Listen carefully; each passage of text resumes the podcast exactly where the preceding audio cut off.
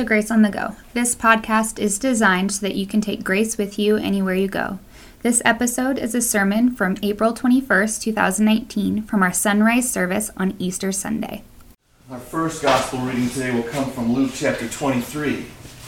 As you recall, the Christ and the two criminals that were hung with him on those crosses, like approaching the day of the Sabbath, and so they were going to have to prepare for the Sabbath. They didn't want, the Jewish people didn't want people hanging on crosses on the Sabbath. And so they asked, have, you know, for permission to take them down. And uh, so two of the criminals had their legs broken to advance their passing away. But Christ had already given up his life. And so they did not break his bones, but instead pierced his side. And then they removed the bodies from the crosses. And fulfilled prophecy, Jesus was buried in a, in a new tomb of a rich man. And those are the words I'd like to read for you now. Because while everybody else scattered, Joseph claims the body of Christ. And then we'll also discover that some women followed along. So please stand in honor Christ, reading the gospel from Luke 23. Now there was a man named Joseph, a member of the council, a good and upright man, who had not consented to their decision and action. He came from the Judean town of Arimathea, and he himself was waiting for the kingdom of God. Going to Pilate, he asked for Jesus' body. Then he took it down, wrapped it in linen cloth, and placed it in a tomb cut in the rock, one in which no one had yet been laid. It was preparation day, and the Sabbath was about to begin. The women who had come with Jesus from Galilee followed Joseph and saw the tomb and how his body was laid in it. Then they went home and prepared spices and perfumes. But they rested on the Sabbath in obedience to the commandment. On the first day of the week, very early in the morning, the women took the spices they had prepared and went to the tomb. Christ is risen. He is risen indeed. Hallelujah. Please have a seat.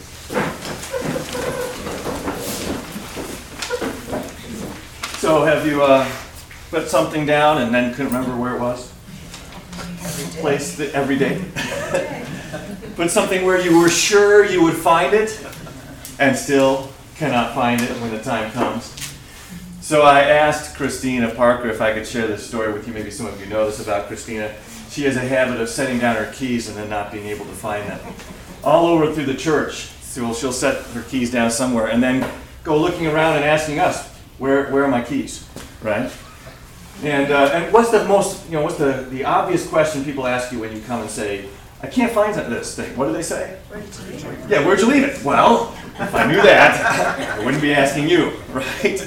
Or where did you see it last? Gee, I don't know. That's, you know, so the kind of the obvious question. But so people, you know, Christina says, Have you seen my keys? Well, where did you lay them down last? And I don't know. So she came up with this strategy that uh, wherever she set her keys down, she would take the time to take a picture of her keys with her phone. so then when she couldn't find her keys, all she had to do was look on her phone. Oh, that's where they are. But of course, I asked the, the obvious question what do you do when you set down your phone? Can't find your phone. Well, then she's in trouble again. But it's that idea of you know setting something down or making sure you put something away so you'll be able to find it when you need it. Well, these women, they, I mean, Jesus Christ, everybody's scattered. Jesus Christ's body removed from the cross. Where would he be laid? And as you know, the, the regular, the criminals, the, everybody else who was hung, they were just cast into the heap, the garbage dump. And yet Jesus Christ's body was removed from that cross and laid in a tomb. But how would they know where to find it? Come Sunday morning. And so they followed. I mean, the, the Holy Spirit working in that moment to give these women the foresight and the forethought to follow Joseph, to see where Christ's body would be laid, so they'd be able to find it on that morning. They needed to know where to look. Even in the midst of their grief and their tragedy and their broken hearts, they followed to know where to look. So they followed Joseph to that tomb, and we read this going to Pilate. This is Joseph, right? He asked for Jesus' body. When they took it down, he wrapped it in linen cloth and placed it in that tomb cut in the rock. And the women who had come with Jesus from Galilee followed Joseph, and they saw the tomb. And they saw how his body had been laid in it. So they would be able to find him again. It reminded me of this silly story. Pardon, I mean, it is just really kind of a silly story on this morning, but there was a couple of fishing buddies, and they like to explore and find new places to fish and uh, new, new holes to explore, you know, and so they would gather together and meet up and they go to different places. And so obviously they would take sometimes their equipment with them, but sometimes they would just rent when they got to this new location. And so they, they were visiting this place and they decided to rent a boat to go out onto the lake. And they were just having a great day. I mean, they were nailing it. Fish, every time they cast it, another fish on the line, they brought it in. So after they spent a little bit of time there, one of the guys, he pulls out this can of spray paint from his pack and he starts painting an X in the bottom of the boat to mark the spot, right? And his buddy's looking at him and says, What are you doing? Spray painting the bottom of this boat with an X to mark the spot, is what his buddy answers with. And his, uh, the, the, the second guy says, Well, that's just ridiculous. When we come back, who knows if we'll get the same boat?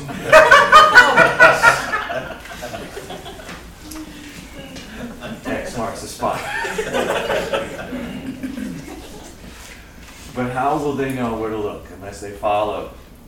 And I think this is one great gift that maybe gets overlooked at times. Gift of God. It's another uh, point of verification. How easy would it have been to later on say, well, maybe you went to a different tomb. Maybe you went to the wrong place. You know, some people accused they thought the disciples would steal the body. And then that would be a greater lie than the first, is how the chief priest said. But now, what if they went and they said, Well, we didn't find the body in the tomb. And they would question, Well, how did you know it was the right tomb? Because they followed. They followed Jesus everywhere he went.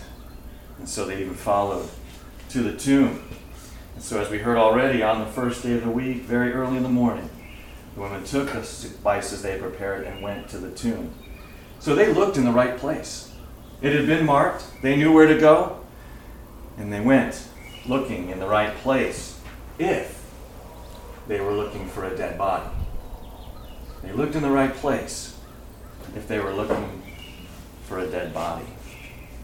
Notice, of course, the disciples were not looking. They were huddled, they were hiding. But it was the women who went looking.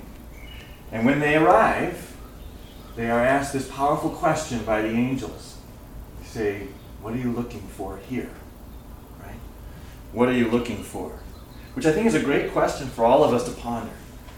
What are you looking for? And where are you looking?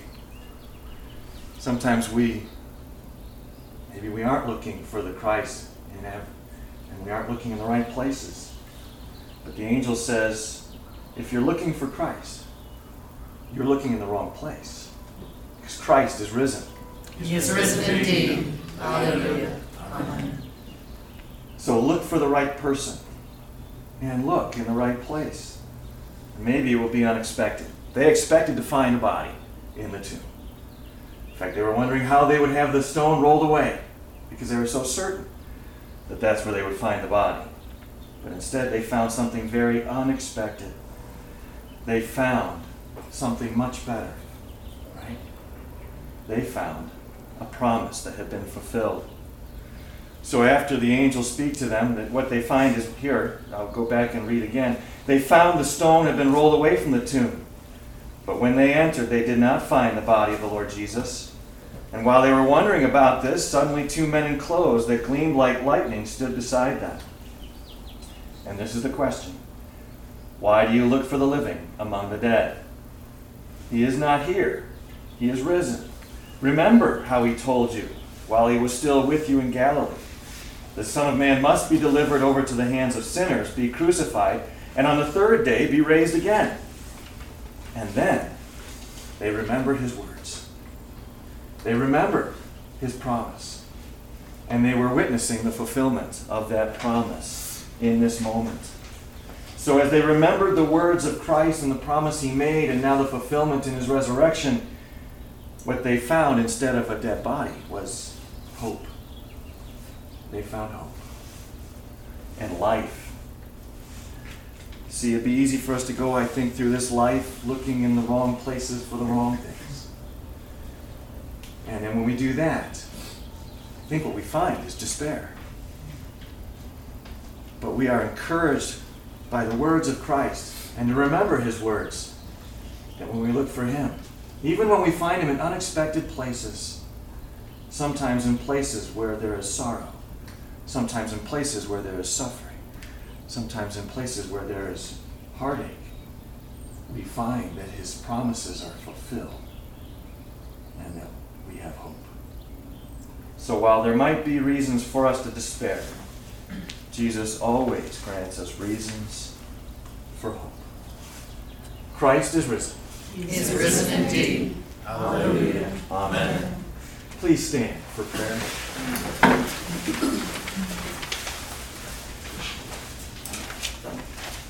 Almighty God, we come before you on this morning in the name of your Son, Jesus Christ.